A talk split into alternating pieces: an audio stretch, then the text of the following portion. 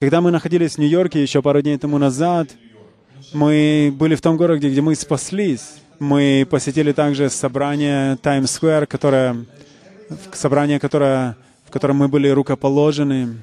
И каждый раз, когда я говорю там, я просто преисполнен благодати и милости Божьей. И там прекрасная семья, которая у нас есть, и наш духовный отец Дэвид Уилкерсон, мы, у нас была возможность встретиться с ним. Я был просто преисполнен благодатью, благодатью Божией. И я верю, что эта благодать, эта милость, это то, что сопровождает нас. И много людей, они не знают о милости, о благости Божией, потому что они не останавливаются на секунду хотя бы в своей жизни для того, чтобы дать Господу возможность проговорить к ним. И это слово «милость» находится в псалмах более двухсот раз. И, судя по всему, Бог чувствует, что Его благодать, Его милость — это что-то достаточно важное для Его народа. Сколько из вас хотят знать о милости Божией? Сколько из вас знают ее? Если вы не знаете о милости Божией, я надеюсь, что сегодня вы сможете познакомиться с ней, потому что милость Его, она обновляется каждый день. Он является Богом, Богом милости. Благость и милость будут сопровождать нас. Благость — это что-то, что обеспечивает наши нужды, нужды. Но милость — это то, что, то, что омывает наши грехи. Благость и милость — это то, что очень просто. Э, зубной врач, к которому я обычно хожу, его зовут Рахамиэль. И я сказал ему как-то, что у него есть прекрасное имя, его имя значит «милость Божья». И мы часто используем эти слова «благость», «милость». И о чем же, о чем же здесь говорится, когда говорится о неизменной милости Давиду? Давайте обратимся к четвертой книге Царств, седьмой главе. Извините, вторая Царств, седьмая глава. И вторая книга Царств, седьмая глава, пятнадцатый стих. «Но милости моей не отниму от него, как я отнял от Саула, которого я отверг пред лицом Твоим». Это слова Господа, обращенные к Давиду через Самуила, через пророка Самуила. Здесь Господь говорит пророческим образом к своему избраннику Давида, 16 стих, «И будет непоколебим дом Твой, царство Твое, навеки пред лицом моим, и престол Твой устоит вовеки». И мы видим, что Господь обращается к царю Давиду, и говорит он ему о том, что престол его будет стоять вовек. И это намного более глубже, чем слова, обращенные или говорящие о том простом физическом престоле, на котором сидел Давид в Иерусалиме, но он говорит здесь о том, что он заключает с Давидом и с домом Давидом навеки. Годы тому назад я был на молитвенном собрании, которое продолжалось всю ночь в Нью-Йорке, еще до того, как мы переехали в Израиль. И я говорил, Господь, я пойду, поеду в Израиль, и мы построим там тебе дом. Дом для наркоманов, алкоголиков, для всех, кого ты приведешь. И Господь по своей милости, Он так мягко обличил меня. Он сказал, ты не можешь мне построить ничего. Я построю тебе дом. И это дом Давида, это дом, который Господь построил еще и царю Давиду также. Ешо, он является сыном Давида. И я сказал Господу, Господь, прости меня за, за мои слова, может, где-то горделивые. Господь сказал, конечно, это не страшно, нет проблем. То же самое говорил и царь Давид. Он говорил, Господь, я построю себе дом, тебе дом. Но царь сказал, Господь сказал ему, что ты муж, который по сердцу моему, и я построю тебе дом, я утвержу дом твой, который будет стоять вовек. Я уверен, что Давид не понимал всей полноты того, что Бог говорит ему, но, но Бог, Богу нравилось сердце Давида. Он построил, он построил скинию в Иерусалиме, он принес скинию в Иерусалим, внес туда ковчег Завида, и когда, и когда Давид услышал это великолепное пророчество, то он пошел в скинию и смиренно сидел пред лицом Господа в его присутствии. 18 стих. «И пошел царь Давид и предстал пред лицом Господа и сказал, «Кто я, Господи, Господи, и что такое дом мой, что Ты так меня возвеличил?» Господь только что сказал ему, что милость моя не отойдет от тебя вовек. И Давид знал, что это завет милости. Господь давал ему обещания. Нет ничего более священного и сильного, чем обещание Божье. И обещание это состояло в том, что милость Божья, она не отступит от потомства Давида. Я думаю, что Давид был поражен этим обещанием. И здесь написано, что он пошел и сидел и предстал пред лицом Господа. Мне нравится песня, которую мы только сейчас пели, когда мы говорили, «Вот я, Господь, я хочу, чтобы Ты нашел в моей жизни, в моем сердце место обитания, место покоя для себя». И я чувствовал, что как царь Давид, мы также находимся здесь, в присутствии Божьем, и Бог хочет обитать среди нас. Потому что присутствие Божие является тем, что изменяет все. Мы должны жаждать присутствия Божьего. В тех собраниях, в которых мы были в Америке, присутствие Божие сходило. Происходили изменения в жизнях людей. Последнее собрание, где мы были, это было собрание в, собрании в общине Times Square. Я чувствовал, что мы должны остановиться, это остановиться с тем, что Господь положил мне на мое сердце. И я верю, что я отдал это, предал это в руки Господь, Господа. Я попросил, чтобы Кэрон вышла с группой прославлений. И две тысячи человек начали вместе петь «Кадош». А множество людей пришли к сцене для молитвы, вышли вперед для молитвы. Люди были полны Духа Святого. Люди плакали, люди радовались. Господь приходил. И я, все, что я мог сделать, это просто уйти с пути и не мешать Господу действовать Духом Своим Святым. И после этого мы пели песню, что я буду танцевать как царь Давид. И я не знаю, видели ли вы когда-нибудь две тысячи человек, которые танцуют в, в Большом театре. Но радость Божья наполнила это место. Давид знал все о присутствии Божьем. Он знал это присутствие. У Давида было страстное стремление к Господу.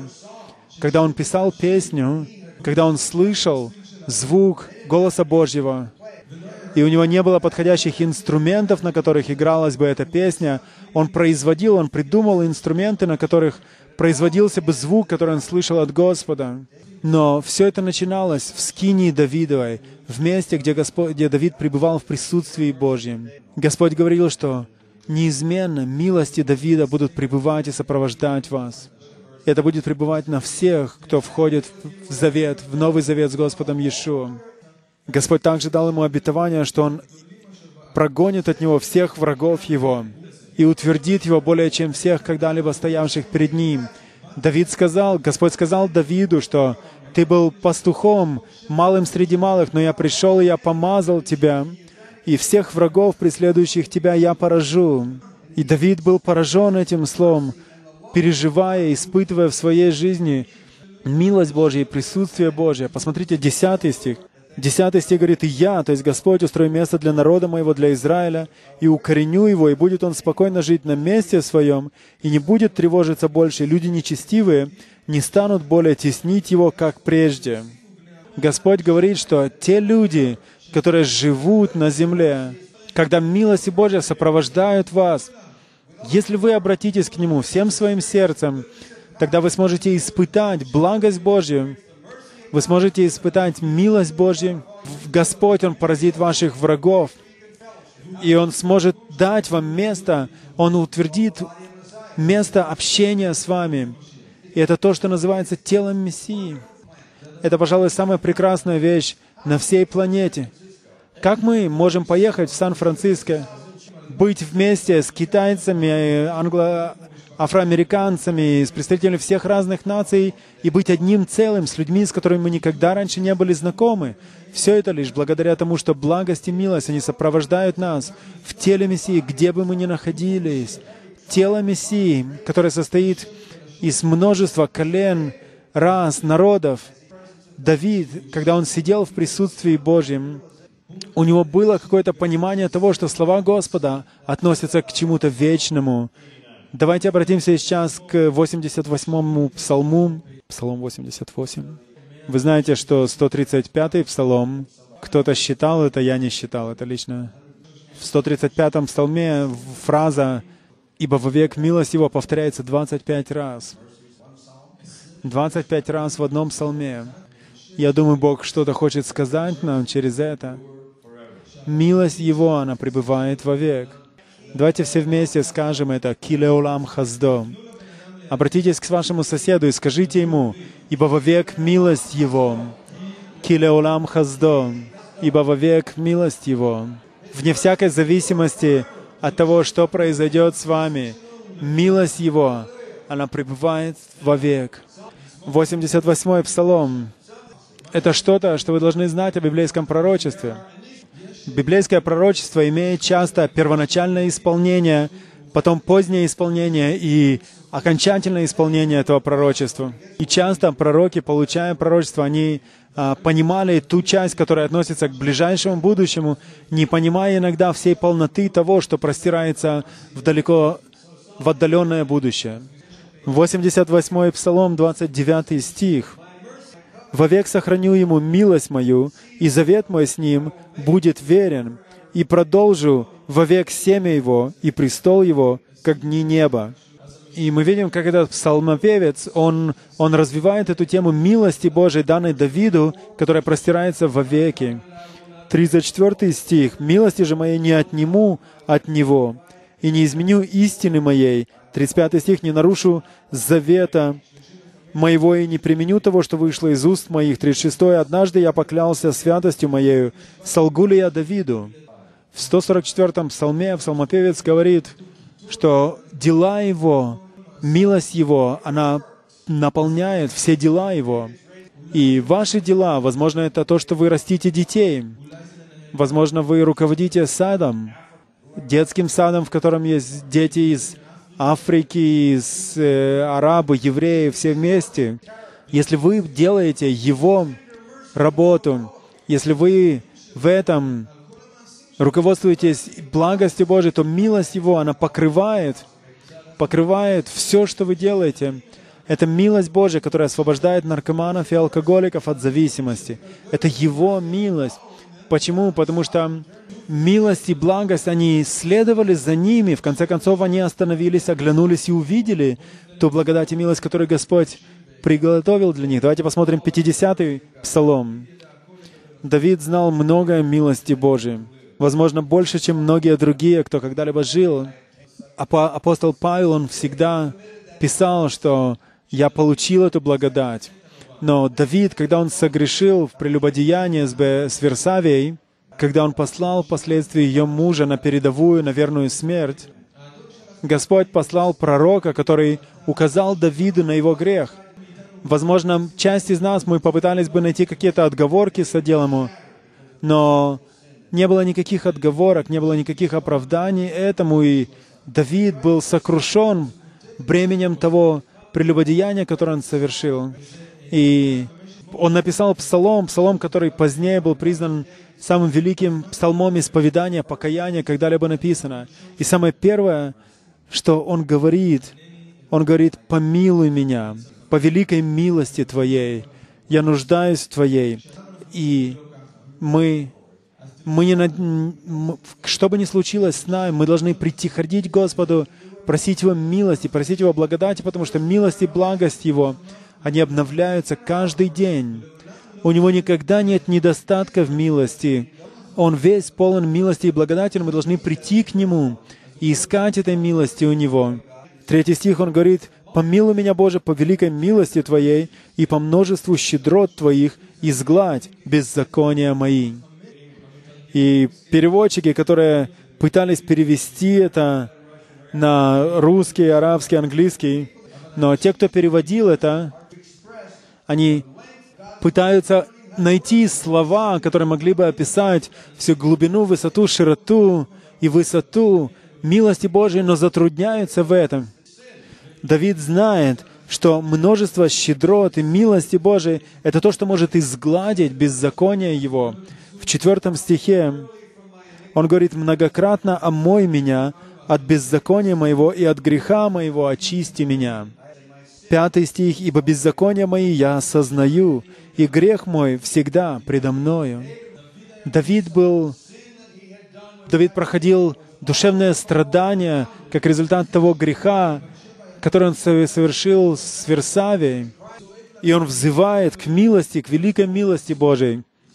Шестой стих. «Тебе, тебе единому согрешил я, и лукавое пред очами твоими сделал, так что ты праведен в приговоре твоем и чист в суде твоем». Давид, который знал много милости Божией, милости, которые Бог являл к нему, проговорил, говорил к нему о которой, потому что Господь нашел человека по сердцу своему. Господь простил ему и этот ужасный грех.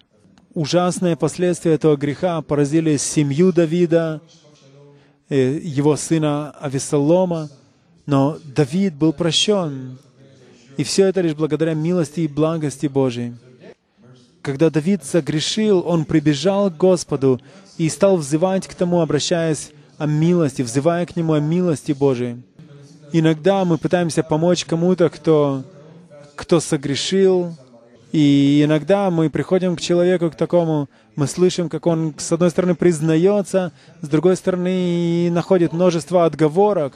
Но если мы придем к Господу с чистым сердцем, исповедуем пред Ним, то Господь выльет и зальет на нас а, море целое своего благословения. Давайте откроем книгу пророка Михея, шестую главу. Я надеюсь, что я дал какое-то основание нашему пониманию милости Божией, пониманию того, что Господь, Он милостивый.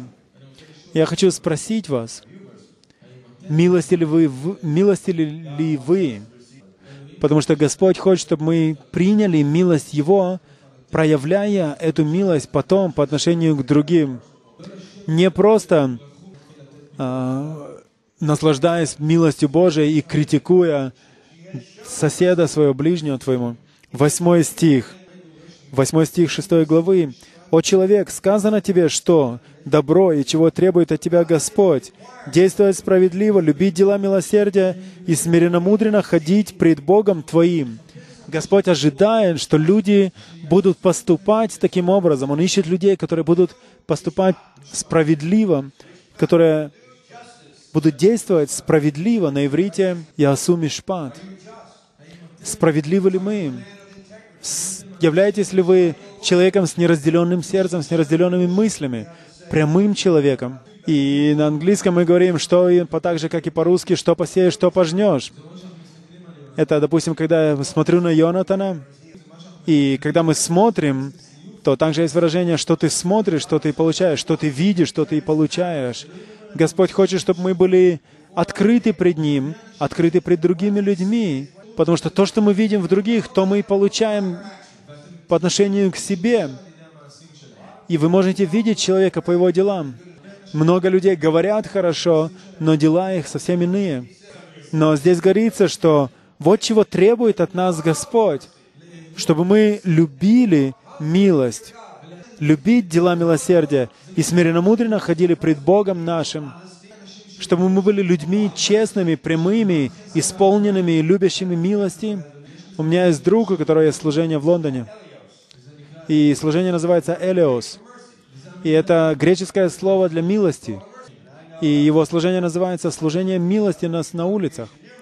И у меня есть знакомые, которые живут недалеко от Лондона. И этот друг, который служит на улицах, э, донося милость Божью э, в места в Лондоне, где никто другой не, не ходит, не, не говорит ничего о чем добром. И еще один человек, который... Он, он ходит в другое собрание также, этот человек, и, и рассказывает им о том, как прояв, можно проявить милость другим людям. Мы были также в одном собрании в Бурбингеме, и, и они понимают, им открывается больше и больше Божий план для Израиля, но они хотят также научиться тому, что значит поступать милостивым.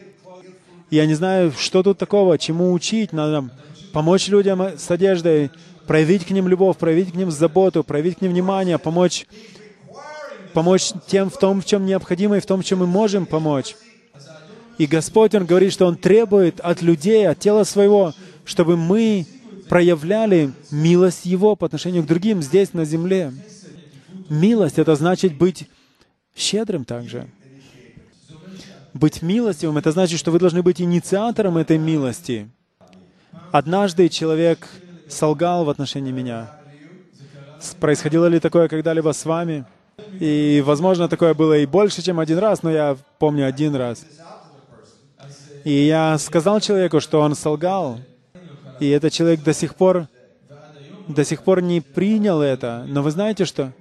Но я прощаю его, я люблю его, я проявляю к нему милость свою, постараюсь быть щедрым по отношению к нему.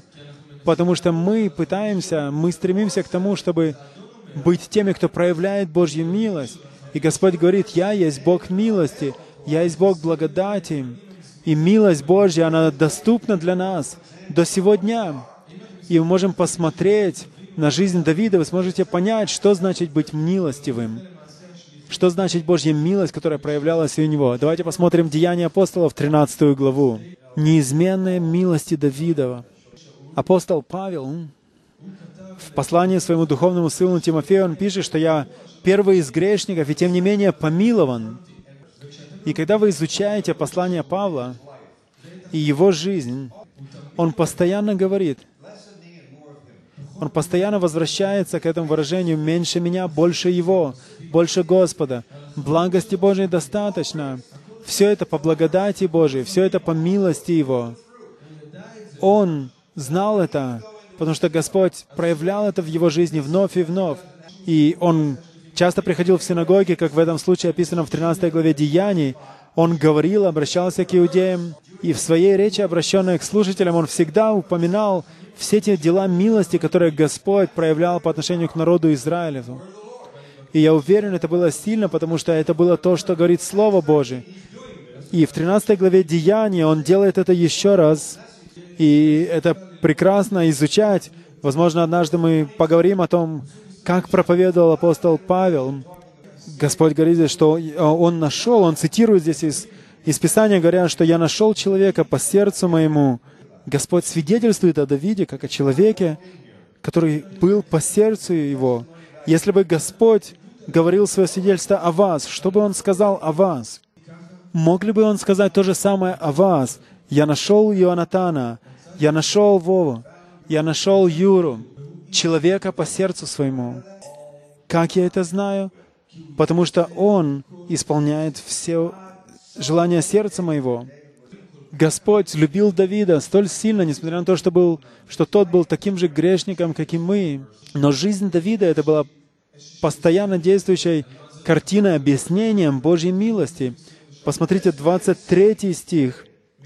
Из его-то потомства, то есть из потомства Давида, Бог по обетованию воздвиг Израилю Спасителя Иисуса. И Павел, он начинает как бы разогревать разогреваться и в духе, и перед тем, как начинает проповедовать всем язычникам и евреям, которые находились там, евреям, которые находились в синагоге, и язычникам, которые слушали извне.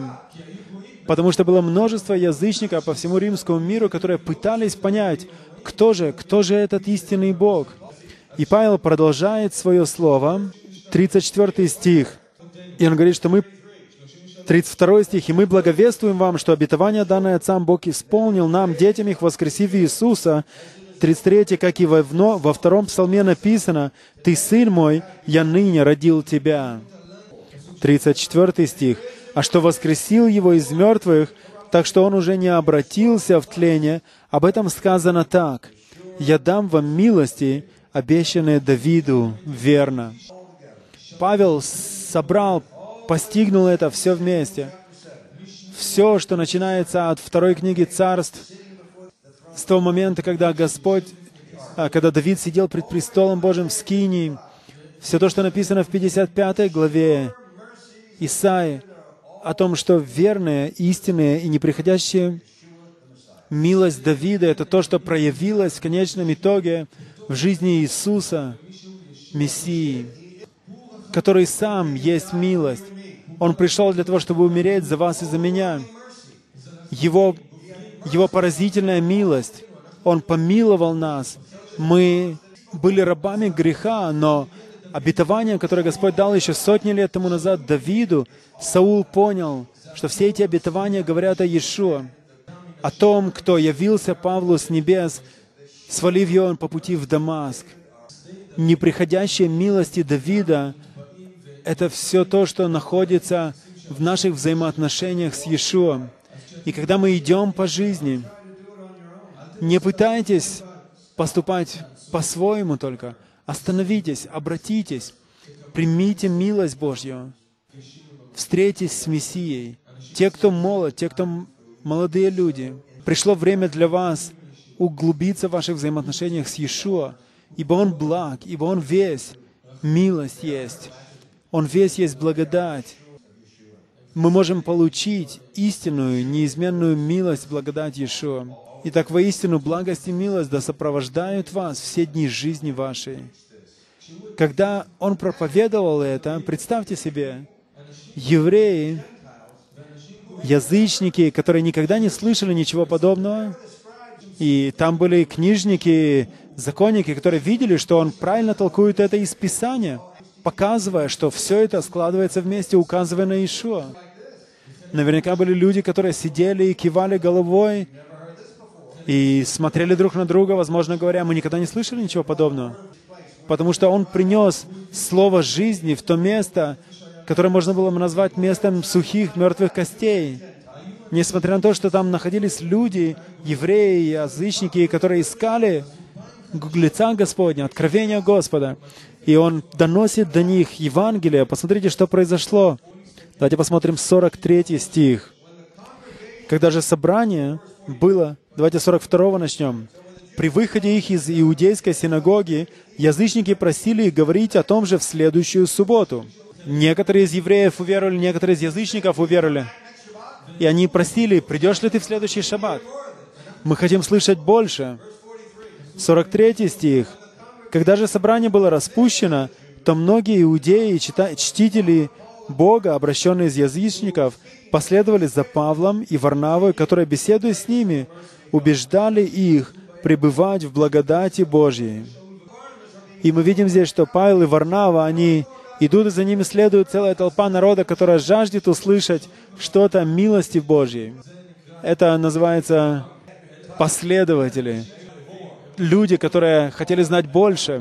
И все, что нужно было сделать Саулу и Варнаве, это просто сесть, остановиться и рассказать им. 44 стих. В следующую субботу почти весь город собрался слушать Слово Божье. Друзья мои, это называется пробуждение. Это оказало свое действие, влияние на весь город. Есть большое слово «преобразование». Может ли Господь сделать это в Хайфе? Верите ли вы в это? Господь может, силен сделать это в Хайфе. Господь силен и может сделать это в Софии. Господь готов и хочет сделать это, где бы Он ни пожелал. Все, в чем Он нуждается, это лишь посланники, которые были бы Его посланниками, несущими Слово Божие. Он является Богом милости, Богом благодати. Он говорит, Ешуа сказал, милости жажду, а не суда, а не жертвы. Не суда, но милости. Примите мою милость и проявите эту милость другим. Милость сокрушает предрассудки. Милость сокрушает ожесточенные сердца, потому что милость Божья, она сильна. Он милостивый Бог. Он полон милости. Павел получил милость Божью и никогда не отпускал ее. Когда мы были в Нью-Йорке, когда мы были, точнее, в Детройте, я ходил в школу в Детройте еще до того, наверное, как многие из вас родились. Это было около 40 лет тому назад. Последний раз, когда я был в Детройте, он весь горел расовыми, расовыми восстаниями, рас, беспорядками на расовой почве. И сейчас, вернувшись туда, мы видели, как Бог движется в тех собраниях, которые Бог поднял там. И я понял, что это все лишь благодаря милости Божьей, что я могу вообще вернуться в это место и увидеть изменения. В Нью-Йорке я чувствовал, как милость Божья сопровождает меня, куда бы я ни шел, даже на Бродвее. И я не помню, как звали, и я, я уже не помню, кем был тот актер, которым я когда-то был, и да, да останется он погребенным, тот актер, которым я когда-то был, тот ветхий человек мой, который когда-то правил всей моей жизнью. И я ходил там полной милости и благодати, видя все по-новому. И так же самое, как царь Давид говорил, мы недостойны этого, но все это лишь благодаря милости Божьей. Давайте обратимся к Евреям 4 главе. 4 глава послания Евреям грубо прославление может выйти. Четвертая глава книги Откровения, 14 стих. Книги послания евреям, извините. 14 стих. Итак, имея первосвященника великого, прошедшего небеса, Иисуса, Сына Божия, будем твердо держаться исповедания нашего. 15 стих. «Ибо мы имеем не такого первосвященника, который не может сострадать нам в немощах наших, но который, подобно нам, искушен во всем, кроме греха». 16 стих. Поэтому да приступаем с дерзновением к престолу благодати, чтобы получить милость и обрести благодать для благовременной помощи. Милость Божья, она следует за нами. Она следует за вами сегодня. Она сопровождает вас. Это милость, которая вечна, и это то, что никогда не прекращается. Это исходит от престола благодати. Мы приходим к этому престолу благодаря милости Божией. И этот престол — это престол благодати. Мы приходим к Нему во время нужды, в час нужды. Давайте склоним свои головы в молитве. Отец, я хочу благодарить Тебя о Твоей милости по отношению ко мне. Ты тот, кто сделал все. Ты тот, кто продолжает работать в моей жизни. Я благодарю Тебя за Твою отцовскую любовь для каждого, кто находится на этом месте. Спасибо за то, что Твое желание было омыть меня, от, снять с моего сердца завесу и привести меня через завесу, отделявшую меня от Тебя, к престолу благодати в час нужды. Благодарю Тебя за Твою милость. Сделай нас людьми милостивыми. Помоги нам принять благодать и милость Твою. Если Господь говорит к вам, я верю, Господь обращается к некоторым из вас. Если Господь говорит к вам о том, о той нужде, которая у вас есть в том, чтобы получить благодать и милость Божью, обратитесь к престолу благодати Божьей, и Он даст вам ее. Тогда у вас будет способность донести эту благодать до других людей. Я нуждаюсь в помощи каждый день. И я прошу Божьей милости, чтобы она пришла в мою жизнь. Если вы нуждаетесь в благодати и милости, какая бы борьба ни проходила в вашем сердце, Господь силен дать вам благодать на нее. Если, если вы чувствуете, что вы иссякли, выйдите, Господь изольет на вас благодать свою.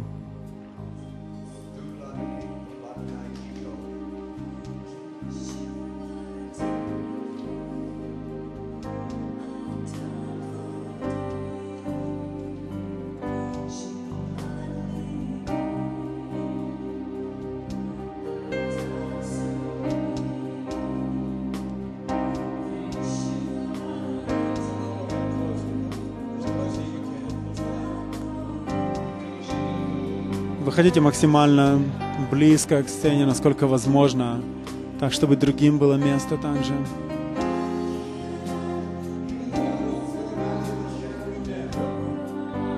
Даже если я буду идти долиной смертной тени, не убоюсь, ибо благость и милость Твоя сопровождают меня вовек.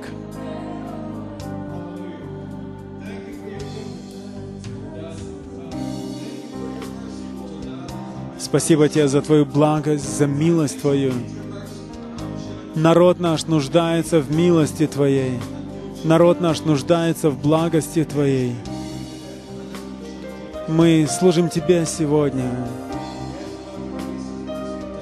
Господь, просите Господа высвободить, излить на вас благость свою.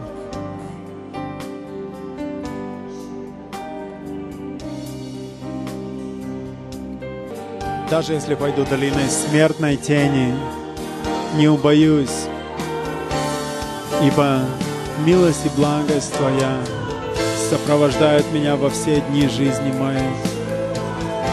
Господь, прости нам за наши ожесточенные сердца, смягчи сердца наши, чтобы наше сердце было подобно Твоему, чтобы наше сердце стремилось за Тобой. Ты возлюбил Давида со всеми его недостатками, Но он прибегал к Тебе, обращался, молил о милости Твоей. И сегодня утром мы молим Тебя, каждый из нас, чтобы вкусить милости Твоей, чтобы испытать милость Твою, непрестанной, непреклонной милости Давида, которая исполняется в Иешуа Мессии. Спасибо Тебе за милость Твою, Иешуа. Мы благословляем Тебя, Господь. Сотвори нас людьми полными благодати и милости. Наш народ нуждается в том, чтобы знать милость Божью. Давайте будем молиться этой молитвой вместе. Мы исповедуем наши устами, верим сердцем своим, вот что Господь ответит. Давайте говорить из глубины нашего сердца. Отец, я нуждаюсь в милости Твоей. Обращайтесь к Нему, Отец, я нуждаюсь в милости Твоей. Прости мне мою ожесточенность, мою твердость. Господь, излей на меня милость свою. Омой меня, прости меня, наполни меня, снаряди меня. Помоги мне быть источником милости, источником для этого мира, потерянного в грехах. Помоги мне нести Твою благую весть, как это делал Павел в Антиохии, когда произошло это духовное пробуждение. Ибо все это говорит о благости, о милости Твоей. Мы любим Тебя, Ишуа. Скажите Ему, что вы любите Его.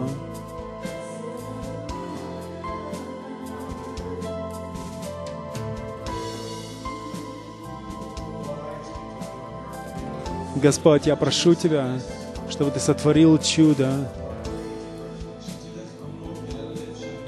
чтобы Ты проникал глубоко в сердце каждого человека. Дух Святой говорит, родители, вы нуждаетесь в большей милости по отношению к своим детям, мудрости и милости. Милость и истина, они встретятся. Милость и истина облобызаются. Молодые люди, вы нуждаетесь в большей милости по отношению друг к другу. Молите Господа, чтобы Он помог вам в этом. Жить в общине, в обществе — это нелегко. Но мы нуждаемся в милости. Будьте милостивы. Милости Божьей нуждаемся мы. Мы нуждаемся в милости Божьей по отношению к нашему народу. Вчера, когда я ходил в супермаркет, мне я нуждался в большей милости. Я был дома и нуждался в большей милости.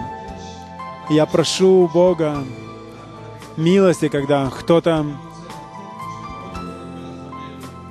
проходит впереди меня, когда кто-то поступает несправедливо. Но давайте благодарить Господа за то, что милость Его, она неизменна.